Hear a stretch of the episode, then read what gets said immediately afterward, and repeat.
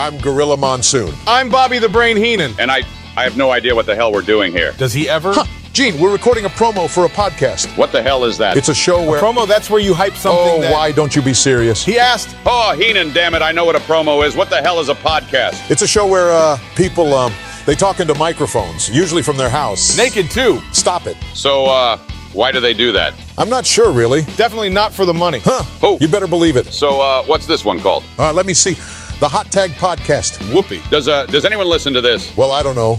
I'm sure the someone... government is testing it as an alternative to the chair. You Will know? you stop that? That's not nice. Oh. It's it's illegal in 11 states. Quiet. And welcome to the Hot Tag Podcast. Uh, they're not really naked, are they? I certainly hope not.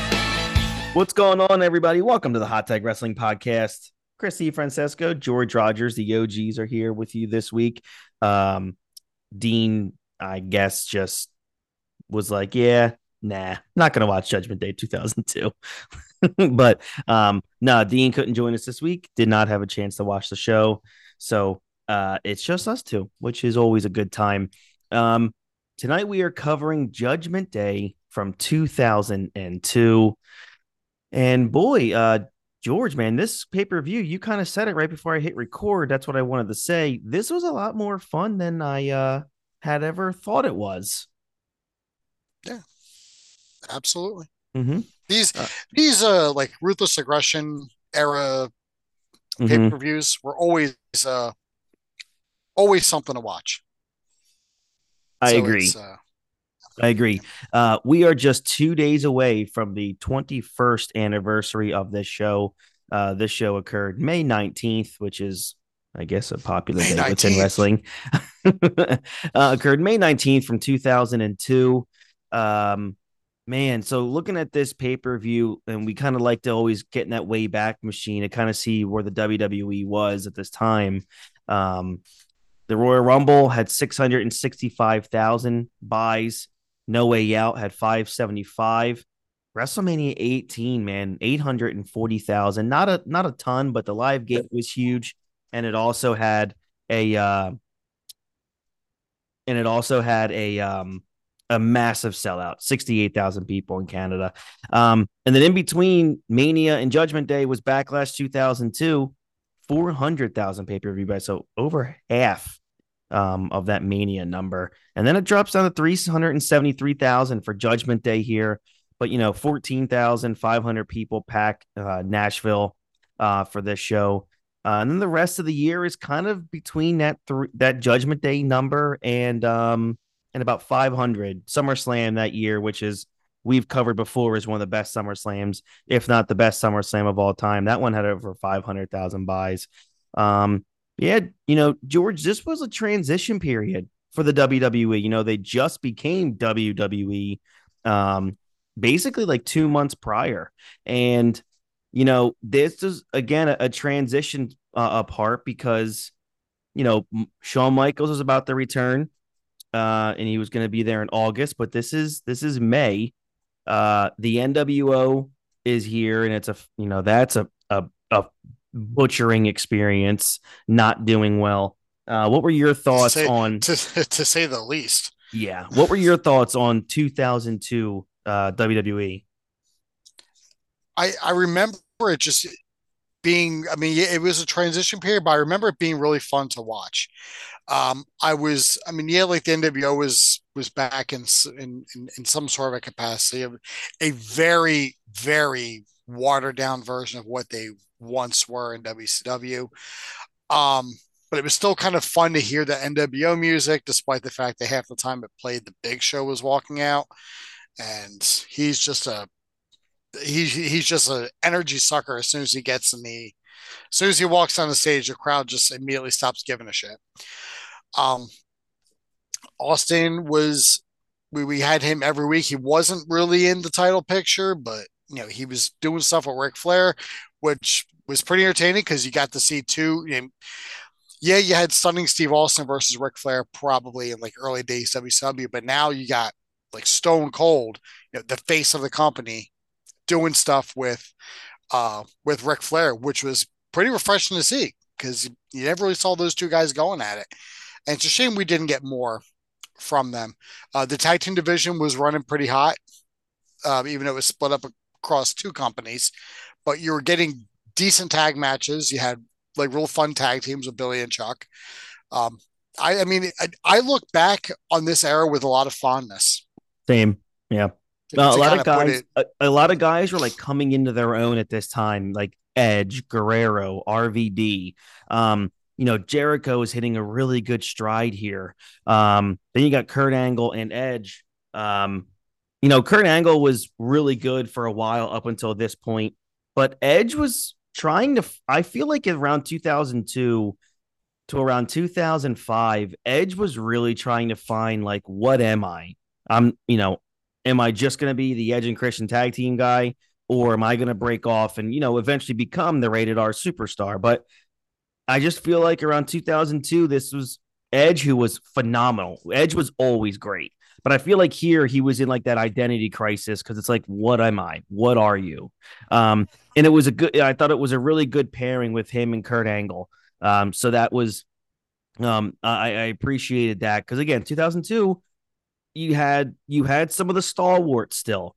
You had Triple H, you had Kurt Angle, you had the Undertaker, um, and, and then you got these young guns coming in. Not technically young, but you know the Eddie Guerreros or RVDs, the Edges.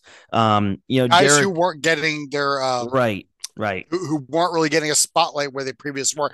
I mean, Edge was Mhm. breaking out as a, as a single star. yes, RVD, you know, whereas he was a mainstay and a standout in ECW, ECW was pretty hard to find on TV most times. uh, yes, And and Eddie was you know fighting for TV time against the NWO and you know essentially the the quote unquote millionaires club of you know people like Luger and DDP who took a who Right. took up a lot of TV time. Mhm. So now they're getting a chance to shine and Yes. stand out on their own. Very, Mhm. ref- which is very refreshing to see because now we're getting to see some younger talent coming in, yeah, including Uh, the young up and comer Hulk. Hogan. They don't get much more young or coming than Hulk Hogan. By the way, this is gonna make us feel kind of like old or make us feel good about ourselves. Um, the Undertaker is 37 years old in this pay per view. Dear Lord, it's not that it. It's not that I feel old. it's that he that looks I like he's just feel- 45. it's just that I feel I feel really bad about myself because presently I am a year older than Undertaker was at this pay per view. Isn't it crazy to be like, oh my god, he's only 37 there? Yeah. Um. So yeah, the uh, Judgment Day here comes at a time, you know, when the company was undergoing some changes, which is what we just highlighted. And the big change was that the company's name changed from the World Wrestling Federation to World Wrestling Entertainment two weeks before this show. So this was the first pay per view with the WWE moniker that we still have today. Um, and I remember at the time it was such a weird thing to stop saying the WWF or writing the WWF when I was doing things. You know, when you're talking about the company back, you know, even sometimes today you catch yourself talking, saying WWF, um, which is weird because, you know, for the majority of our lifetime, it's been the WWE. Um, I mean, 21 years of our lifetime, which is, you know, more than half. Thank God for for all of us more than half of our of our life has been WWE. So, Mhm. but still, you still catch yourself sometimes saying WWF. Um, so I can't believe that was 21 years ago uh, The- in two the days. The thing of it is, like, like the thing of it is, like with with the whole WWF and WWE, is I I find myself when we're talking about the older pay per views saying WWF because it feels weird saying WWE when I'm talking, you know, when we're talking about Talk about uh, WrestleMania five, and we're saying WWE. yeah, know, Hogan and Macho Man and like the Bushwhackers and shit like that. And I'm saying WWE. It just it it just feels weird. You know? yeah, yeah, You know, as you know, as the you know, as we do the older ones, saying WWE doesn't seem out of place because Yeah. that's the era. It's That's just the era. Yeah. with the different like with the like with the eras, it's just weird Mhm. saying WWE and then saying like Andre the Giant. Yeah. So this is May that this pay per view is happening. In March, there was also the first ever WWE draft to separate the rosters into two brands. Cannot believe that's already been 21 years as well. Um, You know, the main event scene was going through changes. And, you know, since Triple H beat Chris Jericho to become the undisputed champ at WrestleMania 18 in that main of uh, that main event, you know, then he lost it a few weeks later to Hulk Hogan at Backlash Show 2. Um, you know, Hogan was, def- you know, and, and at this show, Hogan's defending the title 28 days later against The Undertaker, who beat Hogan for the WWE title a decade earlier. Um, this was also Steve Austin's last pay per view match of the year um, because it was right before, uh, you know, he took his ball and went home um, because he didn't want to put over uh, Brock Lesnar in a prelim un, you know, an un um promoted match, which you know I understand his point of view, but you don't just get I, up and leave. Yeah, I, yeah, I, I, I see his point of view on it Yeah. because if Brock's gonna be the next up and coming star and Austin is the guy, right. he felt yeah, this needs to have a build. Yeah, I agree. And just before anyone wants to rip Hogan, which we always love doing, even though we love Hulk, the him becoming champion here was 100% Triple H's idea. Um, it's been, you know, proven in multiple interviews.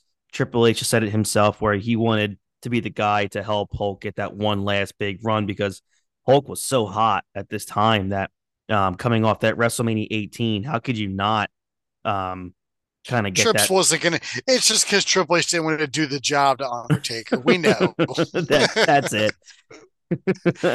um, Only at Mania, brother. right? Only. um, this event took place, you know, shortly after also the infamous plane ride from hell uh, that people talk about so much. If you guys don't know about that, you could definitely Google it. Uh, Judgment And Day. if you don't know about it, you know, what what rock have you been living under? Exactly right. Um, that's one rock that I've come up from, so we're good there. Um, Judgment Judgment Day did a pretty decent number, like we said, three hundred and seventy three thousand buys. It was around the average number of pay per views in 02. Uh, I do think there was significant intrigue in Hogan versus Undertaker, um, but again, there were some really good matches on this card here, and we're only two months removed from WrestleMania 18. Um, so let's let's kind of get started here. WWE Judgment Day from the Gaylord Entertainment Center in Nashville, Tennessee, May 19th, 2002. Um, the opening video package focused on the main feuds on the show. Triple H versus Jericho in a Hell in a Cell. Steve Austin versus Ric Flair and Yawn Big Show. Um, and Hul- the sorry, I- I almost smashed my face into the microphone. I'm about to say Big Show. Um, and Hulk Hogan versus The Undertaker. Um, those were the main focus of the video package, while also letting us know that again, Judgment Day is upon us. Um, there was a pyro display as Not ahead. Not yet. They weren't going to debut for another 20 years. I know. Oh man, uh, a good Long pyro, term storytelling. long term, baby. Um, a good pyro display, and again, a great set. I actually really enjoyed this set. They kept it simple, but it made sense. Um, I, I really enjoyed this one. Um, as we get later on here, the opening match was a banger, man. Um, Intercontinental Championship match here: Eddie Guerrero versus Rob Van Dam. Um, Guerrero comes in as that heel IC champ. Um, so obviously he's getting booed, but a big pop for RVD here. Um, uh, George, were you an RVD fan? I, I was an RVD fan. I still am an RVD fan. I'll pop whenever RVD comes out. Uh, I, I don't care how old he is because when he gets in the ring, when he gets between the ropes, he's all business. Uh, I don't I don't care that he smokes uh, tons of weed, but Tons. he but he he never lets it interfere with his work. You know, if he's going to have a match, the dude is on. He's not. Jeff Hardy popping fucking you know any pill he can find and going out and giving people concussions with with uh, chairs and shit. Yeah. you know he's he's all business when he's in the ropes, when he's between the ropes, and RVD seldom makes a mistake. Yeah, so they get a little over 10 minutes here. Uh, Eddie Guerrero gets the pin uh, and and retains his IC title. I gave this match three and a, uh, three quarter stars. Uh, this was a really good, a great choice for an opener since they wrestled at such a fast pace and the crowd was so into it. It was all about putting on an entertainment match, uh, you know, without slowing down here. And these are the two perfect people in this era to do that. Uh, there's no chin locks, no rest holds here. But, you know, again, it's the opener. You know, you want to get this crowd up and hot for the rest of the night. And I feel like they made the most of their time. You know, RVD got a ton of offense. Uh, and then Eddie got his his quote unquote cheating offense. And then Eddie cheated the win um, because that fit his character. Lie, cheat, steal, right? So um, what did you think of the match overall? I thought it was a great match. Um, mm-hmm. I say if you give this match another five minutes, it's a five star classic. Um, I agree. That's a good point. I, and, and and I made a mention to you when I was watching the pay per view. I I don't remember this run with Eddie Guerrero as Intercontinental Champion.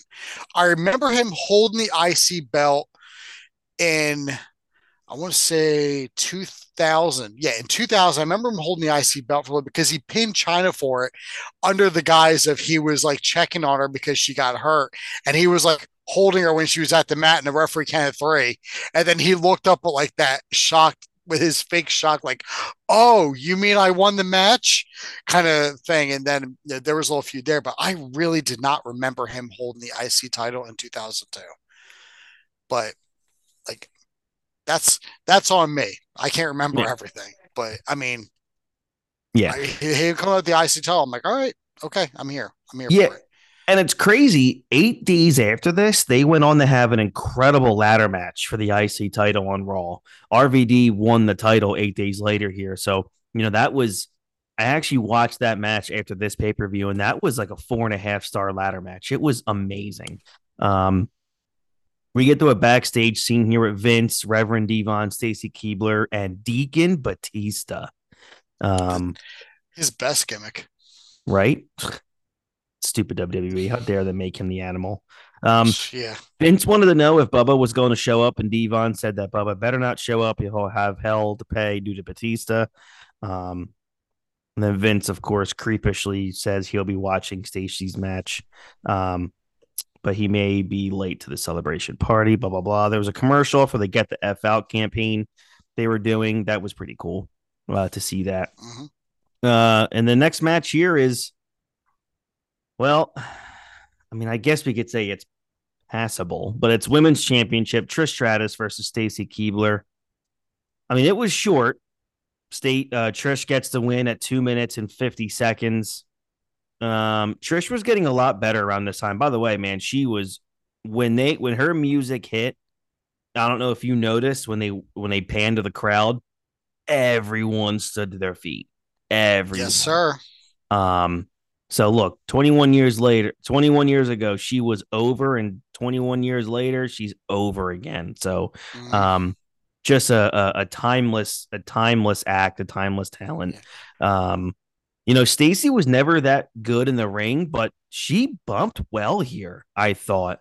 Um, the near fall after Batista's body slam on Trish was a pretty clever spot. You know, Trish winning was never in doubt here. But, you know, again, I gave it one star because I thought it was passable. I actually thought Stacy worked hard. Every time Stacy had a match, I felt she worked really hard. She never mailed in a performance ever. Um, what did you think overall? Yeah, I mean, it was it was a match. This was more about furthering along the storyline of Bubba and Devon. Yes. Because they were split up during the draft. So then Devon went over to SmackDown. He adopted this new uh, Reverend gimmick, the the, mm-hmm. the Reverend Devon, and he had the the good Deacon Deacon Batista, who always carried the cash box for the collections, which it's a hokey gimmick, but he really made it work, and it, and it worked out with him because you know he's always doing the the oh testify my brother. He was always mm-hmm. doing that anyway in the Dudleys, so it just kind of seemed like a natural gimmick for him to have. It for was sure. he it it it was never going to have legs. It was never going to last more than a year or so, mm-hmm. and it, it, it's good that it wasn't beaten into the ground. And I'm also glad this wasn't something that they decided to bring back on like a, a Legends night or something. Like, don't. Yeah. It, it it was what it was. Mm-hmm. It was there. It ended, and we were better off for it because we learned that only one of the Dudley Boys is good as a solo act. yes, we and it definitely, was a one on Raw. Yes, we found that out and, very fast. And and and real quick, just while we're while we're talking about this match with Trish, who uh, say at this point, she's just she's getting better every time she gets between the ropes. She's sure. putting a, a lot of time in training to get the craft down. And I kind of make a mention of some comments that Medusa, aka Alundra Blaze, said earlier this week, where she had some issue with Trish Stratus, It's got to be a work, that- man. Right? yeah, saying that like you know, I don't like Trish because of what she what she did for the women's division. Like I worked hard to make it good, and then she came in, what? and it was all just like Barbie dolls and clowns. Like like when she came in, it's like, and I'm reading it, I'm like, I either she's either this is a work or she's the stupidest person ever. I'm I'm gonna go Because, with it's a 70 30 stupid. I think you're right. Yeah. And I I only I only say it because when Trish came in, or or when Trish was holding the women's title, you had you had her, you had Lita, you had Jacqueline, Molly Holly, Victoria, Jazz, and Mickie James was not far from debuting. So n- no, like you're wrong. That Yeah. wasn't the women's division didn't become a joke until after Trish retired Agreed. that first time. After like 2006, when Trish and Lita were no longer in ring competitors, Mhm. it went to hell because then we started getting the Bellas. We got um, Layla. We got, uh, God, Melina. We Mhm. got like the women who were just look, Candice eye Michelle candy. Yeah. like we got I can't like the Mhm. diva search. The second the diva search started, it went to hell, which is a shame because I thought Layla was good in the ring, but she Mhm. was obviously limited. Michelle McCool was and Beth Phoenix were the only standouts of that, and and Mickie James. Yeah. Yeah, Mickie They James really was the only incredible. standouts. Yeah, Always. Yeah. and it was it was disappointing because there were some good female wrestlers, but Mhm. they were only getting three to four minutes of Yeah. match time. Then Yeah. it was all just, hey, what storyline can do? Oh, let's just have a dodgeball game at this pay per view. so, so right there, I'm just gonna call Medusa wrong. But then her sitting there saying something like, you know, like I when I dropped the belt in the trash, I was, you know, making a statement. No, you weren't. You did what Eric Bischoff told you to do. yeah. Like you, made that clear. you said you were asked to do it. You did. and and I don't Yeah. even and I and I I I don't really want to speak ill because I do think that Medusa is a very good performer. oh, she's a pioneer, but- man. But her entire legacy is dropping the belt and the title on Nitro. That's a good point. Whenever anybody brings her up, that's typically what's mentioned. Yeah. No one's talking about her matches with Bull Nakano. Sorry, nobody kind of nobody really cared about women's wrestling in the mid '90s. I agree. And you went to WCW where you were used even less. Yeah. Yeah. And if you want to talk about legacy, yes, you were the first woman to hold the cruiserweight title, but then you lost it to Oklahoma. That's right. Ed Ferrara, not a wrestler, a writer. Like so Yep. hmm so to sit there and say that Trish kind of ruined the division, you went to a company that didn't value what you were bringing to the table. Correct. And Um, so it's I don't know what the game is. Maybe she's trying to angle for a comeback. Maybe, I, I don't want to see Trish versus Alundra Blaze at SummerSlam. I don't think she can wrestle. She had double knee replacement surgery. I don't think you can Hey, do so anything did after that. Yeah, that's a good point. Yeah, it's a good point. Well, if there's one thing for sure, Didn't Ray have like 14 knee operations? yeah. But once you get like that knee replacement, like that's tough. Yeah, I don't know. Maybe she's gonna like manage Becky Maybe. Lynch or something. I, don't know. I don't know where this. I'm is, so. Done I don't know Becky where this is going, I'm, but I'm done with her. Um, I'm just. It just kind of struck me as weird that they kind of that the that the comments kind of came out of nowhere. Yeah, I agree. But if there's one thing that didn't come out of nowhere, that's Stacy Keibler, Trish Stratus, and Batista. They definitely had a summer beach bod. Now, are you ready to unveil your beach bod? Well, Manscaped is here to ensure your body is ready for the wild with their game changing full body grooming and hygiene products. Don't be the guy at the beach with those Austin Powers chest hair. And if you grew some winter man titties, the least you can do is make sure that they're hairless. It's time to get ready for hot guy summer by going to manscaped.com for 20% off and free shipping with our code hot tag 20. Manscaped is dedicated to helping you increase your confidence and level up your full body grooming game with the Performance Package 4.0. The kit comes with the essential Lawnmower 4.0 waterproof cordless body trimmer and a ton of other liquid formulations to round out your grooming routine. Whether you're trimming your chest or the treasure chest in your pants, this is the best trimmer on the market. Their trimmer features a ceramic blade designed to cut hair on loose skin and to reduce grooming accidents thanks to advanced skin safe technology. You can even trim an arrow pointing to the promised land down where? You know where. If you're bold enough, of course. Uh, inside the performance package, you'll also find the Manscaped Crop Preserver Ball Deodorant and Crop Reviver Ball Toner, an anti chafing ball deodorant and moisturizer because we know how painful chafing can be when you're wearing your bathing suit all day. And no one likes nose hair. So go and get this package because it also comes with a Weed Whacker 2.0.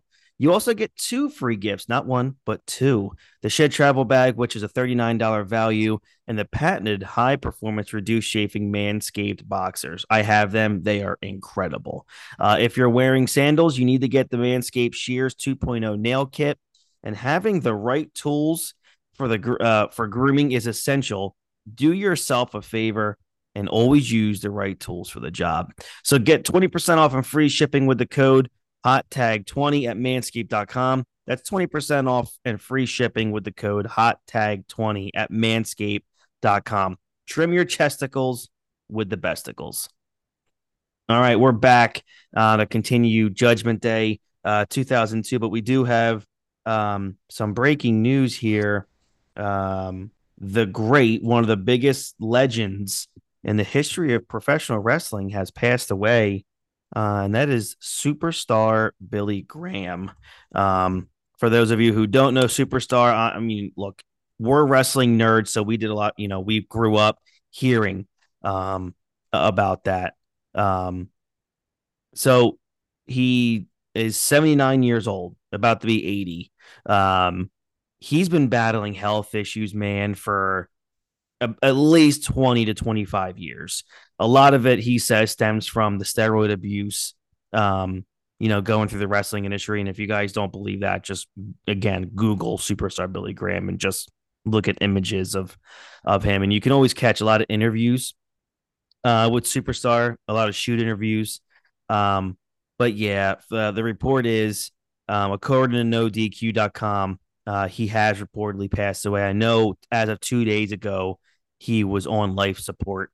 Um, but look, you know, guys like Hulk Hogan, um, uh, I'm trying to think, uh, Jesse the Body of Ventura, they all took aspects of, of their careers from superstar Billy Graham. So, um, our our condolences to um, the the the Coleman family. Uh, we you know our hearts ache for this as a that's a pretty big loss for the wrestling community. Um, and you know, rest in power to uh superstar Billy Graham. He'll he'll be up there, man, being way too sweet to be sour. Um, I mean, it was. I mean, you while you were going through the um the Manscaped ad, I, I I mute my mic just so I don't interrupt, just so I don't interrupt the flow. And while you were kind of talking, I just happened to kind of look down at the breaking news and I saw. I was like, this. I was like, that's that's rough. Um, he was he, he was obviously before our time, but his influence on the business is um, amazing. Yeah, is, is is amazing. Like no one could cut a promo like him at a time when he was doing. I mean, it, it like you can see where a lot of guys, like you said, Hogan, Jesse the Body, even Scott Steiner, like mm-hmm. that's that's the guy. Like that's the guy behind him. Like they, he, he's like he was essentially the template for what a wrestler would look like what you would think mm-hmm. a wrestler would look like. I agree, and it's it, it, it is a big loss for the industry, mm-hmm. and uh, as you said, our our condolences, our thoughts, our prayers go out to mm-hmm. his family and to the and to the industry on a whole. Yeah, absolutely. Um, all right, so let's uh, get back to the show here. Um, the Raw owner Ric Flair is talking to Arn Anderson in his office. Vince McMahon, the SmackDown owner, shows up to talk to Ric. Um, they were both, you know, heel owners at the time. So Flair said that Vince was right all along because Austin is a no good SOB. Flair said that tonight he's taking Austin down. and then Vince wished Ric good luck. Uh, they hugged each other and had, and you know, uh, Vince hugged Ric, and Vince had that look of concern on his face. Earlier in this year, Vince, you know, was the heel and Ric was the baby face when they were feuding. Um, by this point, Ric was a heel as well, uh, since he is the owner of Raw here, and so WWE had him feuding with Austin in a storyline that was, you know, all too familiar to WWE fans. Um, next match here is just odd, but I guess they had to put Brock somewhere. The Hardy Boys uh, versus Brock Lesnar and Paul Heyman. Um, just weird. It, I mean, it it lasts- does, I mean, it, I- mean, it seems weird in the middle of the car, but also think about Brock debuted like a month and a half ago. yeah, that's true so- too. So He's Mm. he he's not the cowboy Viking that we know today. you know, yeah, with the with the No. duster and the feather in his hat. right. This match, He was- um, He was fresh faced. He had a beach bod. Yeah, you know, yes, he did. Um, Lesnar hits the F5 on Jeff. Um, Heyman demanded the tag. Heyman stumbled into the ring and got the cover on Jeff at just under five minutes. Um, I guess it was a fun match for the time given. Lesnar did all the work while Heyman only tagged in at the end there. Um, I like the offensive spots from the Hardys. It was obvious that Brock was, you know, being had a rocket strapped to his ass here. So it was obvious he was going to win but at least the Hardys got some offense to look competitive. Um, they they booked Brock, you know, almost perfectly his entire first run. Um, like no doubt about that. My only question to you is, uh, George, I know, you know, back then I was a Hardy fan, and they were, you know, probably the most over one of the most over tag teams in history. Did you feel like this was kind of like a like, why would you pick the Hardys here to almost job out to Brock Lesnar? The Hardys are good. Here's the thing: you pick the Hardys because the Hardys are good because the, the way they bump, they're going to make Brock look like a million bucks. That's a good point. Like I'm not saying they're you know obviously the greatest in the ring, but I think they were at their best in the early 2000s.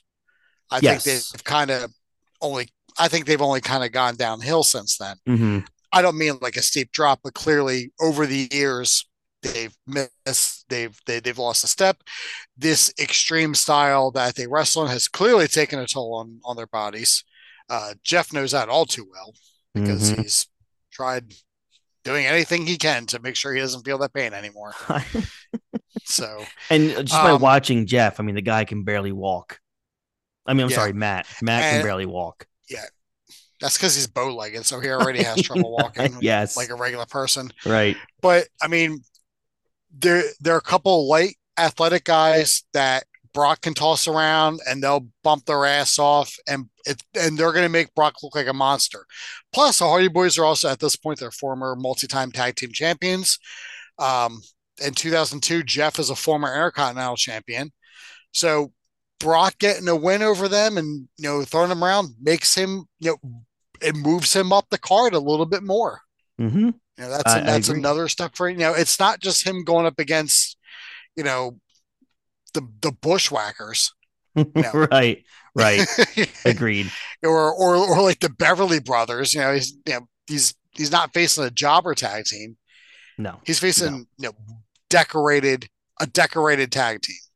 So I mean, and hey, Paul Heyman has a pinfall victory over world champion Jeff Hardy. So yes, he does. Isn't that great? Um, that's, that's so that- funny. that's like when the I was like when the Brooklyn Brawler pinned uh, Triple H on SmackDown in 2000. He damn right he did. Um, there's a video package here about the rivalry between uh, Ric Flair uh, dealing with Stone Cold Steve Austin. Uh, that led to Big Show getting involved in the feud as as Flair's heel ally. Big Show complained about he was at a restaurant during WrestleMania instead of being at WrestleMania. Thank God that that restaurant was around. Yeah, Um, yeah, because you suck. Uh, so he was angry about a lot of things. Austin said he didn't have a problem with it and said that Flair will learn that you do not screw with Steve Austin. Uh, Flair said that Austin will bleed, sweat, and pay the price. Um, Big Show makes his entrance to the NWO song because he was in the NWO group at this point. No one really cared by that by that juncture. Um, Ric Flair makes his entrance to his classic theme song. Austin gets a mega pop as he makes his way down to the ring. Um, Austin was unable to do that. That are you know the awesome uh, turnbuckle poses because you know the heels stood in the way. Um, which I hated when he I They hated ruined- when he didn't do the turnbuckle everything. poses. I know. Um, all right, George, I want you to have fun with this one because I just why couldn't it have just been Flair and Austin? Why couldn't did it have to get convoluted? Yeah. It didn't. It it didn't need Big Show. It didn't. It sure as hell didn't need the NWO. No. Um, he could have used anybody as like a heel enforcer, Mhm. but he picked fucking Big Show. Yeah. and it just. And I told you, I was like, this match didn't need him. This could have been a 15 minute match, Austin versus Ric Flair. That's what this could have been. That's what this mm-hmm. should have been. Yeah. Yep. but alas, it was not. I think this it, it's just one of a few missteps that the that, that that that the company made in this time. Maybe something they were overlooking or something that they were maybe trying to set up for something down the road. We don't know because Austin was going to leave in a couple weeks, so we Mhm. don't we don't know what the long term game plan was. Maybe the maybe the story or the plan going into it was a solo or or, or a one on one match of Austin versus Flair at SummerSlam that year. Yeah, maybe. We don't know. Yeah. I mean, I mean, I- that would have just added that would have just added to that jacked card anyway.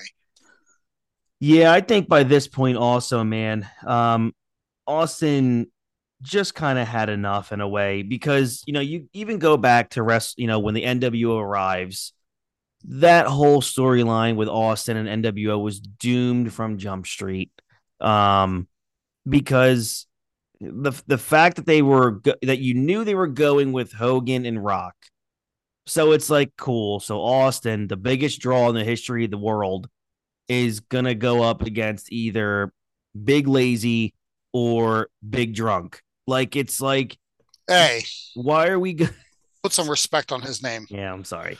Um, like why? Why? Why are we? uh, If I'm Austin, it's like this is what I'm doing now. Now I got to go into a, a meaningless triple threat match. I'm going up against Ric Flair, which is awesome, but you got to give me the Big Show, who has no heat. No one cares that he exists. No one cares that the NWO still exists. So if I'm Austin, man, I, I feel like the whole Brock Lesnar thing was just the culmination of him being royally screwed since the NWO arrived from a storyline perspective.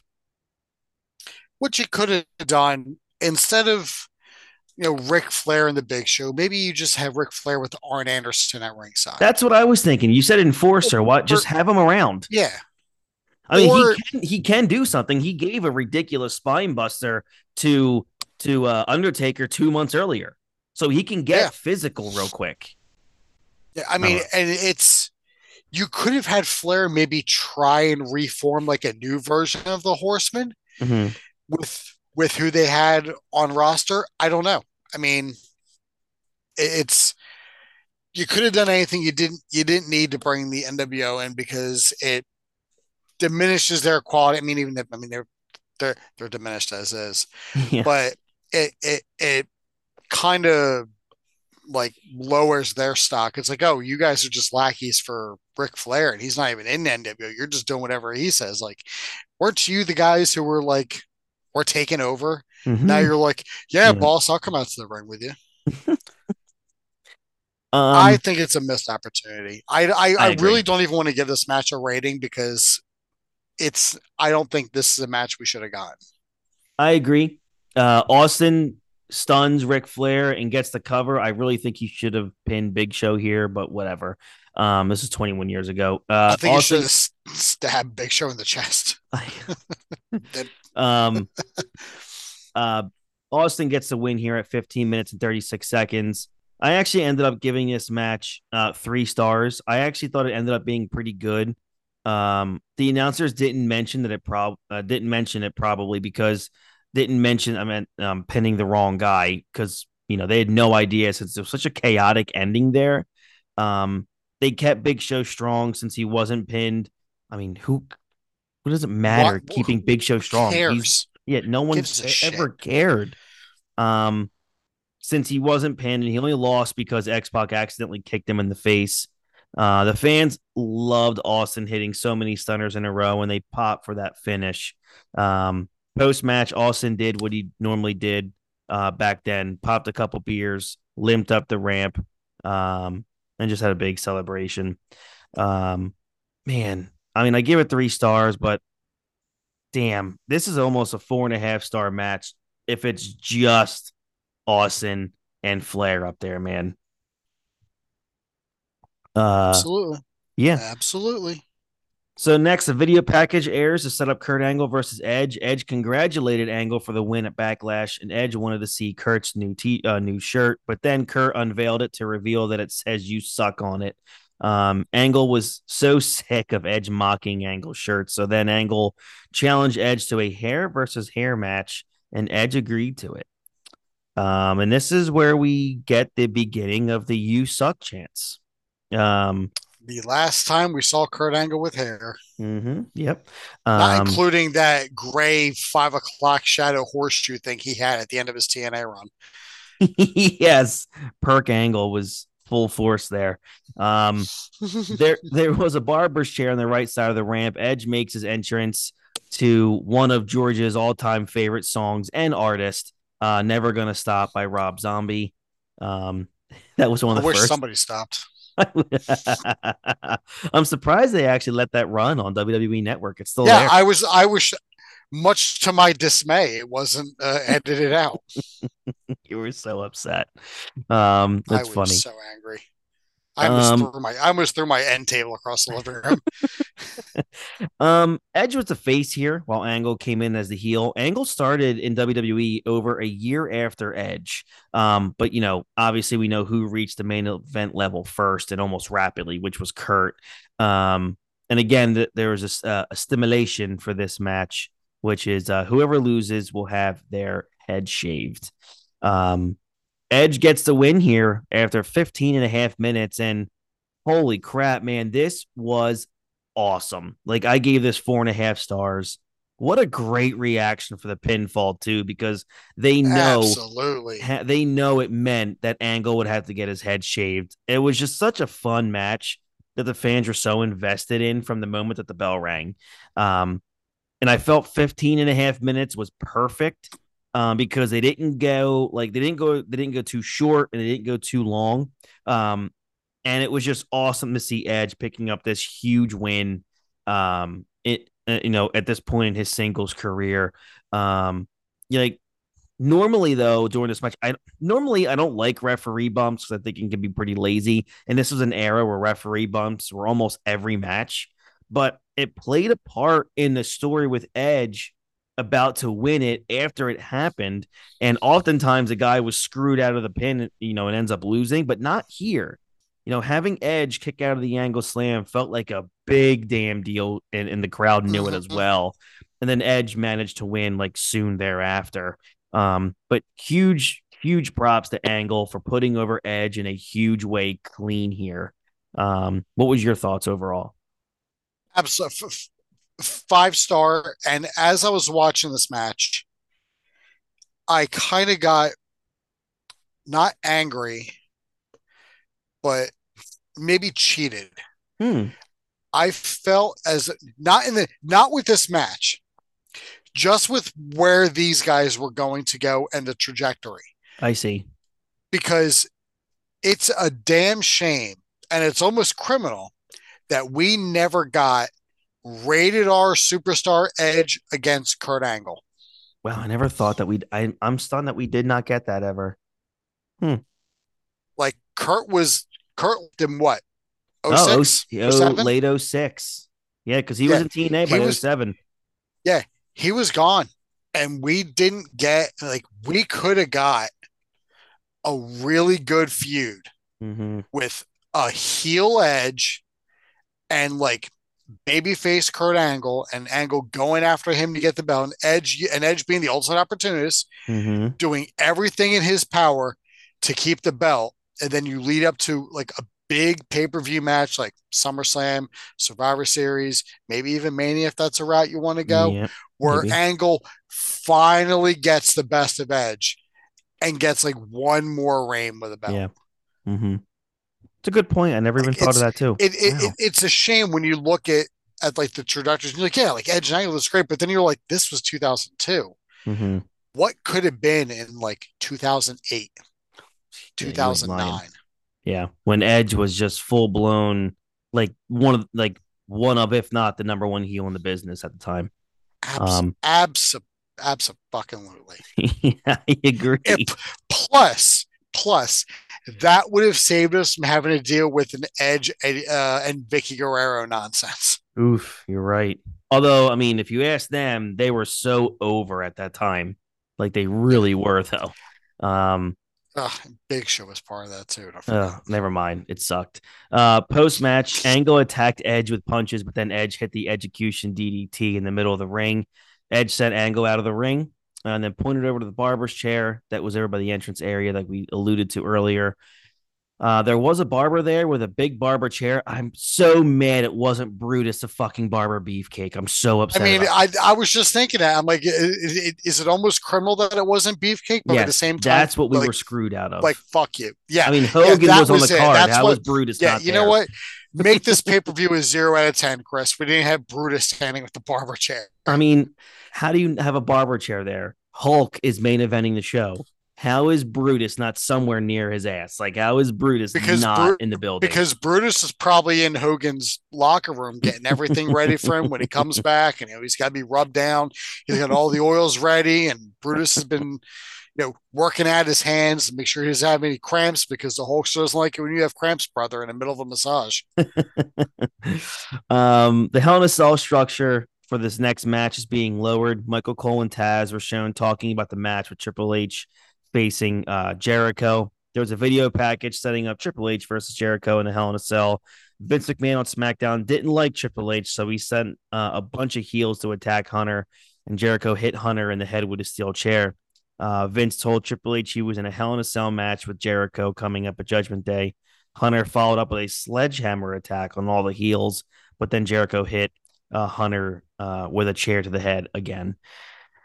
You know, this is a rematch from WrestleMania two months earlier in the main event, man, when um when Hunter became the undisputed champion, beating Jericho. Uh, Hunter lost the, the title the month prior uh, at Backlash to Hulk Hogan, and now they were back to just feuding again. And I had forgotten about Triple H being on SmackDown at this point, although it was more because he was a former WWE champion, you know, which, you know, would lead to Hunter choosing that show to be on. But it would be a few months later when he would become a Raw guy. You know, that was a situation that we found out about at Vengeance, you know, later in, you know, two months later in July, um, which we'll we'll probably cover eventually. Um, but still, man, you know, Jericho's coming in as the heel, but he was not booed that much when he came out here. It felt like the fans were just really, really excited for the match. Um, but man, when Motorhead hit, massive pop, like massive pop here. Um, so here we go. Hell in a Cell match, Triple H versus Chris Jericho. Um, Triple H gets the win at just under 25 minutes.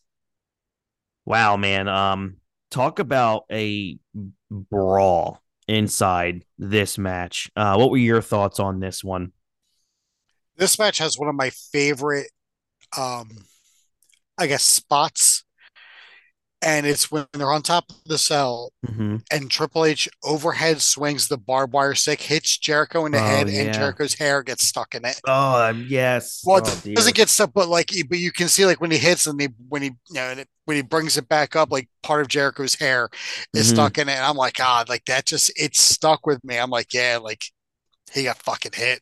like I mean, it, it's. It's obviously dummy barbed wire. They're not going to use right, legit right, right. because you know that's a that's assault. So, but it's and I remember being on the edge of my seat this entire pay per view. I even did it here, even though I knew the outcome and knew how and knew how what everything was going to be. I was still waiting for the damn roof of the cell to cave in after the pedigree. I'm like, oh, he's they're, they're going to go right through the cell, and they don't. And I'm like, it's it's by sheer a, a sheer engineering miracle Mhm. that the roof of that cell did not give way with those two men on top. I agree. I mean, maybe they made it stronger. I don't know, but it's it amazes me to this day that nobody went through that sucker, man. Um, but again, like I mentioned earlier, a lot of blood in this match, dude. Like Lot a lot. I mean, even the even Tim White bladed, the late great Tim White is bleeding all over. Wasn't this also here. the last match that This- he refereed This because he got hurt? match. He got hurt real bad. I think he like destroyed his shoulder uh in this match. Um I will say though, you know, the fans weren't into it the whole way because it was long and they worked at a pretty slow pace. Uh the second half of the match had a lot of exciting moments, like you said, especially after Tim White bumped. Um, then the blood in the match just increased and they left, you know, and they left the cell, like we talked about. I think when people watch Hell in a Cell matches, they want somebody to get thrown off the cage. Um, Yes. but that didn't happen here. You know, they did they they still did something unique by doing submission and near falls on top of the cell before Hunter was able to pin Jericho on the cell. You know, whenever Triple H, you know, wrestled Jericho in their careers, Triple H won a majority of those matches. You know, this was no different. You know, as a baby face in the match, it made sense for Hunter to get the win, but I still you know a uh, you know a submission never hurts more than when it's on top of the cell or on top of the announce table. That's correct. That's right. Um, and as as much as I enjoyed this match, do you agree it's one of the more forgettable Hell in a Cell matches? Unfortunately, It is, but not due to any of the guys in the ring. Uh, Yeah. Yeah. It's it's more or less forgotten because nobody took a huge bump that's off the cell Yeah. or through the cell. hmm It was just two guys who didn't like each other, beating the ever loving piss out of each other. hmm And I mean, it it was. I like it. I think it's a I think it's a great Hell in a Cell match because it I like it. it it gave me a wrestling match like in the cell. It wasn't just it wasn't going from, you know, all right, we did this spot, now let's go to this one. Let's go to this one. Now you're gonna throw me off, and you're gonna jump off. We're gonna go through the announce table, kick out, go back in the cell. Do you know it I kind of miss when matches were put together like this. I agree. Good point. Great Yep. point. a, a, a lot of care, a lot storytelling. We always talk about how storytelling is missing from the industry hmm uh, nowadays. I agree. And it's true across the board. Whether you watch WWE, whether you watch AEW, whether you go to like GCW, Impact, any of it, there is a severe lack of storytelling in between the ropes, hmm and it's it's it's almost like it's a lost art. For sure. I 100% agree with you. And that's one of the things that I bring up at nauseum sometimes when we talk about wrestling is like there's just no there's no psychology, there's no storytelling. You're not Like some people, like some people can tell the story in the ropes. Like, but like some current people, they can give you a story in between the ropes. Mhm. Gunther is one who will tell who give you a story in between the ropes. Over on the other side, MJF, he's not a flashy guy. He doesn't do spots. He'll give you a story in the match as the match goes on. It's just I feel I feel like there's a lot of heavy emphasis on just going to the spots. All right, you get your stuff in, I'll get my stuff in. The crowd will cheer, and Dave Meltzer will give us five stars. yes. Yeah. Like, just like just tell me the story. I don't care if the match is four minutes or 40 minutes. Mhm. Tell me a story. Keep me invested. I want to watch the match and not have to pull up my phone because I'm bored. I agree. I agree, man. I can't add anything anything uh, to that. Uh, a commercial is airing, uh, showing two people having sex in a car. The window had a WWF logo, um, and then the naked woman, um, you know, put the window back up as the WWE logo was shown, and ended with the "Get the f out" phrase. I had a problem with that commercial. Did you? My problem was it was for the slogan get the F out when clearly they were getting it the F in. That's correct. So yeah. yeah. What a bullshit commercial. It was pretty raunchy, but the company was always trying to be she was just during this time. topless. She was wearing Yeah, shorts. Yeah, like the like the tamest car sex ever. I Come on, Vince. I know. I know. Give me some skin. Uh, we got plenty of skin in this next match here with uh, WWE Tag Team Championships here on the line. Billy and Chuck versus Rikishi and Rico. Yeah, I kind of wish I never saw this because it was Good. so bad. Um, as I, I as I say often, Chris, I rated this a skip. Yes, that's a great. That's that's perfect. Rikishi get uh, pins uh, Chuck to get the win uh, to win the titles at three minutes and fifty seconds. Um, it sucked, man. Like the good thing is, is it was really short. The fans couldn't care less about it at all. Um, this date that you know this didn't make Billy and Chuck um at all since Chuck lost the titles to you know to a spin kick by Rico um after Rikishi covered Chuck. Um, the fans were so dead during this entire match. The angle just didn't work. Post match, Rikishi did his stupid victory dance on the stage, and he even they even wasted money on pyro for Rikishi. Um, it was just oh, so dumb. And like, and it was like Vince picked the tag team partner for Rikishi, and I don't remember them feuding. No, no. Billy and Chuck got the titles back like two weeks later. By the way, Now, I Um, I liked Billy and Chuck as a tag. me too. Me too. I thought they were. I thought they were entertaining, and that theme song was just fucking great. Um, Edge was shown backstage looking for Kurt Angle again. Angle surprised Edge by hitting him with a trash can to the face. Angle pulled that Edge up the stairs and got out to the uh, arena. Angle did a promo saying he'll show you a haircut. Um, they were fighting by the side of the ramp and they were on the stage with the barber's chair. Edge applied a sleeper on Angle to lead to Angle passing out. Uh, gets Angle in the chair into the barber's chair. Uh, the barber handed Edge the clippers, and then Edge shaved the head of the sleeping Kurt Angle. Um, that was a pretty good chant. They were saying "na na na na goodbye," which was pretty funny. Edge shaved most of Angle's hair off. Um, he put some shaving cream on Angle's hair, and then Edge used a straight razor to clean it. Boy, that's that's trust. That that that is trust, my friend. yeah, it is. Oh man, that I I I I like that this segment went on all night. yeah. It kept going on and on. It was really good. I really like the I really like that. I laughed out loud at this. Is when when Angle's running back and he's trying to hide from Edge, and Mhm. he puts the lampshade on his head, oh my god. and just walks on by. I'm like, that wouldn't have worked ever. hey, But like, Like- I laughed at it because it was it was goofy and it was exactly where Angle was at this time. we make movies, pal. Um, the, here we go. Main event time. The video package aired for WWE Champion Hulk Hogan defending against The Undertaker, who was the heel at the time. Um, he was Big Evil here, for those who don't remember. Um, Undertaker cost Triple H the WWE Championship because Taker was the number one contender and would rather face Hulk Hogan.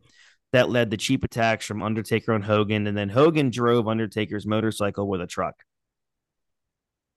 It also led to a backstage scene where Undertaker tied Hogan to a motorcycle, and Undertaker drove it into some cardboard boxes. Fantastic. Cinema. Cinema. It was as if like the Batman was in the backstage. Like that's what it was. It was so bad. Such great cinema. Um, I I'm not even gonna sit here and listen to this slander because this is way better than the Batman. It's really good. It's the best line of the show. The Undertaker walked out to the ring in his big evil gear. Uh, Hollywood Hulk Hogan was up next as the undisputed champion. JR mentioned that at Survivor Series 1991, The Undertaker pinned Hogan to win the championship for the first time in Taker's career. Little did Taker know then he was immensely about to be brothered. Um, you know, Hogan was a massive babyface here. You know, um, Hogan's 48 years old at the time of this match and Undertaker was a ripe 37. Um, Looks 68. he really did. Um, so we get to the end here 11 minutes and 17 seconds. The winner and by pinfall and new undisputed champion is The Undertaker. Boy, this was a tough one to get through, George. I mean, Hogan just did not belong in the ring anymore. And he just He- didn't. He he tried to pull every trick out of his brother bag He did. to try to make himself not look that bad against the Undertaker. Like, dude, that Especially first trying to choke say- slam. Oh, especially trying to sandbag that choke slam. And they've and they've edited it out since then. But you can go on the YouTube and you can find it where Hogan Oh, tries to sandbag it. and Taker just grabs him by the throat and just screams, "Jump!" in his face. Yep. Fucking Say, listen, Hogan. one way or another, you're going for a ride. Uh, You can either cooperate or I'm gonna drag your ass up with my own strength. Yep. And Taker's got the fucking gams to do it. No, he does. Um, you know, Vince made his entrance with the fans booing him uh, later on. Taker grabbed the chair. Hogan kicked the chair into Taker's face, and then Vince distracted Earl Hebner. So Hogan brought Vince into the ring. Hogan um, gets a couple punches to Vince's face and then drops the big leg that allowed Taker to recover with the chair to the back of Hogan. While Hebner was apparently deaf as he made Vince leave the ring, Taker hits a second choke slam uh, and gets the one, two, three here. I just thought it was bad. Hogan was barely able, to, uh, you know, to move. With he had a bad knee at this time. Of course, he always had that that issue with his back. He was nearly fifty years old. The Undertaker wasn't at his best as a character or as you know a guy that had great matches. Um, but with a great opponent, Taker was awesome. This was just really boring, and it's not his fault. You know, Vince getting involved in the finish meant that it was, you know, another WWE title pay per view match with interference, um, which was happening so much in this era, dude. So much. Um, you know, we already talked about it. The first choke slam was Hogan just sandbagging Taker. Got to blame Hulk for that. Taker took care of that situation very swiftly. Um, you know, when Taker kicked out of the Hogan leg drop, it felt like a big deal. You know, it wasn't that much of a surprise since Hogan lost because of his age, but it was a bit surprising that they would do it. They would WWE title change at three straight pay per views Triple H Yeah. to Hogan and then Hogan to Taker. Man, that was just um freaking hot potato, man. And I and I hated that. Just don't even just don't even put the title on Hogan to begin with. But even if you figure in that in that stretch, starting at WrestleMania and going to Survivor Series this year, you had you had Jericho losing to Triple H, Triple H losing to Hogan, Hogan losing to Taker, Taker losing to Rock, Brock or, or, or Rock losing to Brock, Mm-hmm. and Brock losing to Big Show. Yep. So you had a lot of title changes on pay per view this this year. Yeah. and Yeah. that's just from the start of the year to Survivor Series because I don't remember, I don't remember what happened at Armageddon 2002, but but that's just not with the people do. WWE title. That's Yeah. not even including like the World Heavyweight title, Mhm. which Triple H was gifted, and then Shawn Michaels won at Survivor Series, and then lost at Armageddon. Right, right. Um, Taker celebrates the win as the new champ. Undertaker made referee Earl Hebner put the title around his waist. They replayed the finish, including Undertaker's chair shot to Hogan's back. Um, McMahon was shown smiling at the sight of Taker as champion. Taker went back into the ring with a steel chair, uh, jabbed the chair into the throat of Hogan. Yeah. Hogan hit Taker three. Uh, Hogan uh, Taker hit Hogan three times in the ribs with the steel chair, uh, and then and then Undertaker must pose, pal. Um, and that ends the show. This was the first and only time where Undertaker won the t- WWE title as this, you know, American badass, big evil character. Um, I love again, we're on record by saying, you know, we love the American badass character.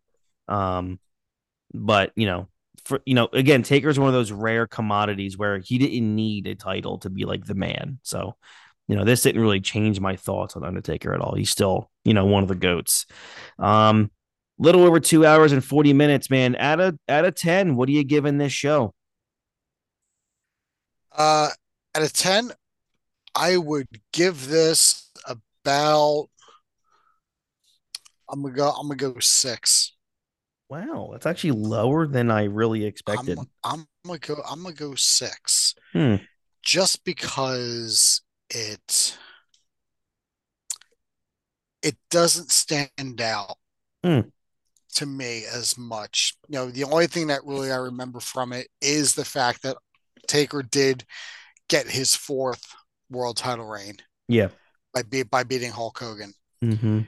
And I would have rated it higher had we had Austin versus Ric Flair as a regular one-on-one match.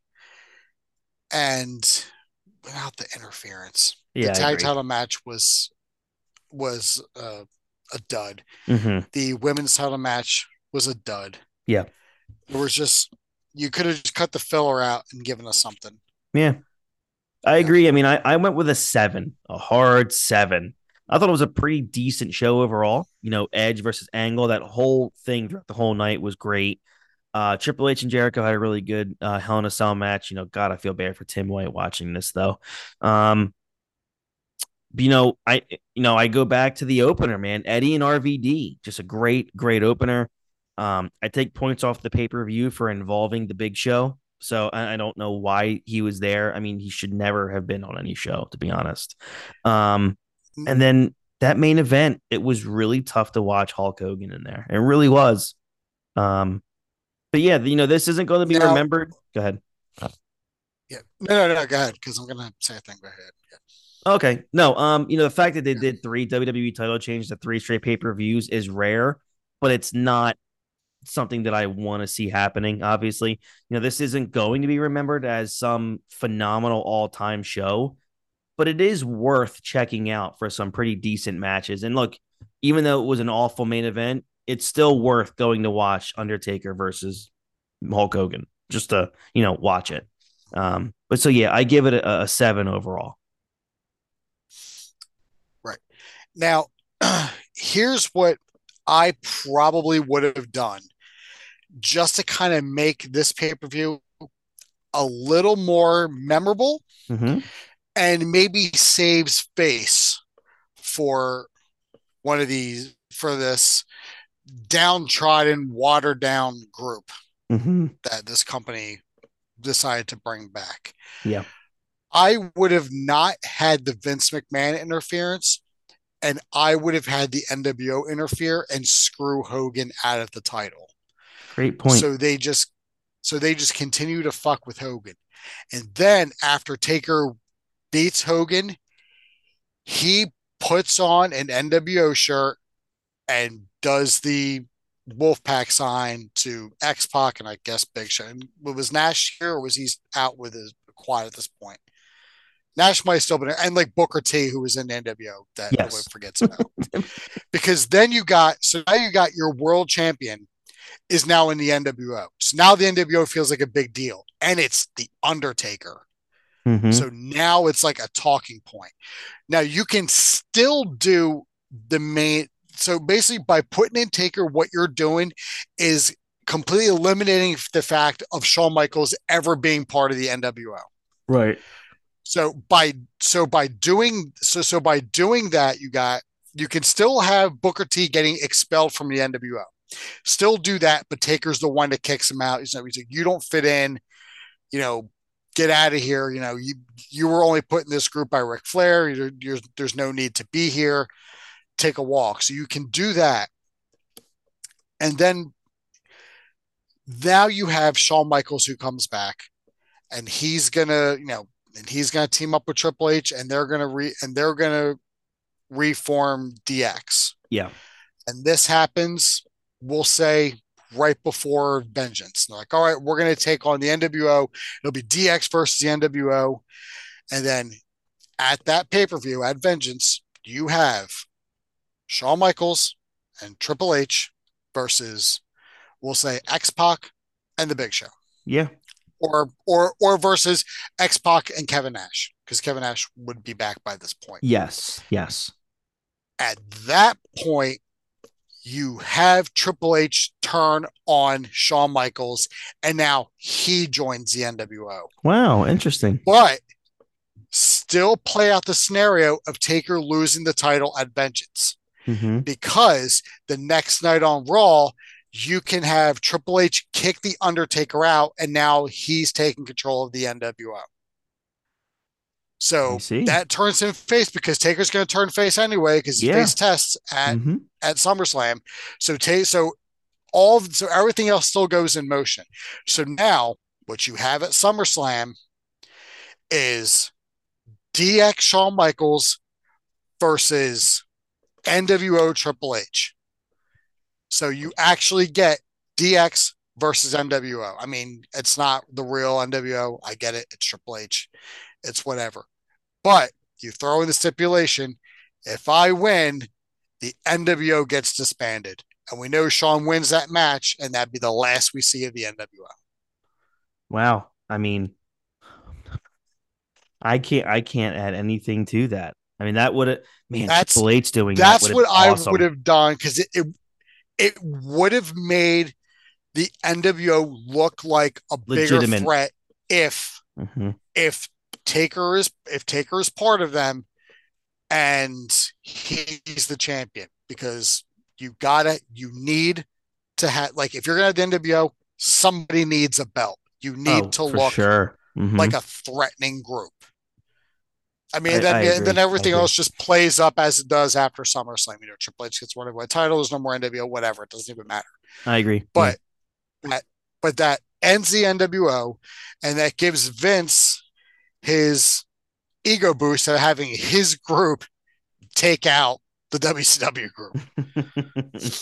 Yeah. I That's think that's that's perfect. just something that's just something I would have done to maybe make it a little more interesting. I think it's great. That's a. I mean, we could definitely do a fantasy book show, and you can do that again. Do all that over again. That'd be great. Um. All right, that wraps up Judgment Day 2002. Next week we are going over to WCW, um, who just made a triumphant return on t- television in 2023. Um, that's a shot against AEW. Yeah.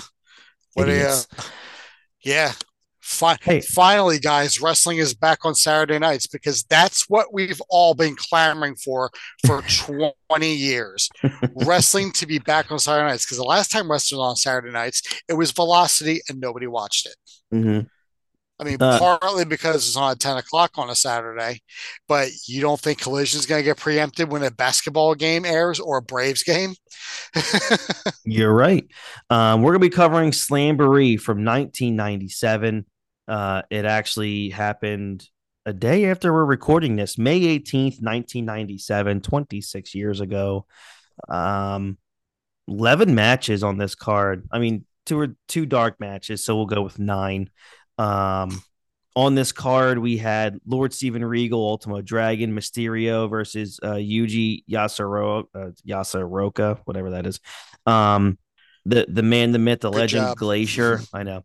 Dean Malenko versus Jeff Jarrett, Meng versus Benoit. The Steiners are in this match. Uh, have a tag team uh, match here. Oh, by the way, just let everyone know that you know Meng and Chris Benoit with woman wrestle in a death match. Yeah. Uh, Steve Mongo Oh. McMichael defeats uh, Reggie White. Yes, that Reggie White.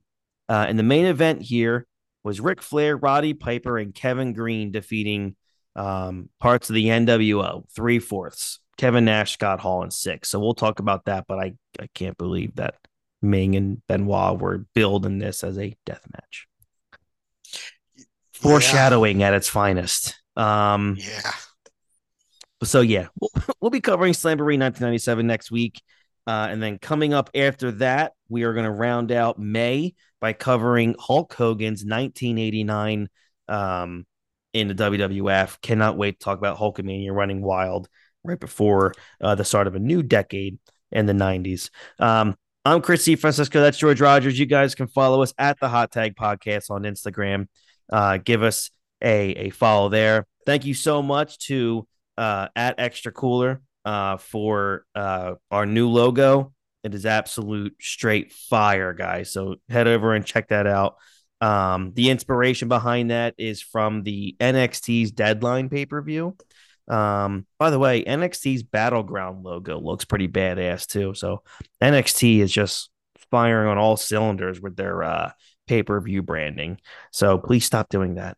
Um, so yeah, uh, George, thank you so much for joining me. We're looking forward to coming to you guys next week. Uh, again for Slamboree 1997. Uh, we hope you guys have a great rest of your week and weekend, and we'll catch you all down the road. Have a good one. Bye bye.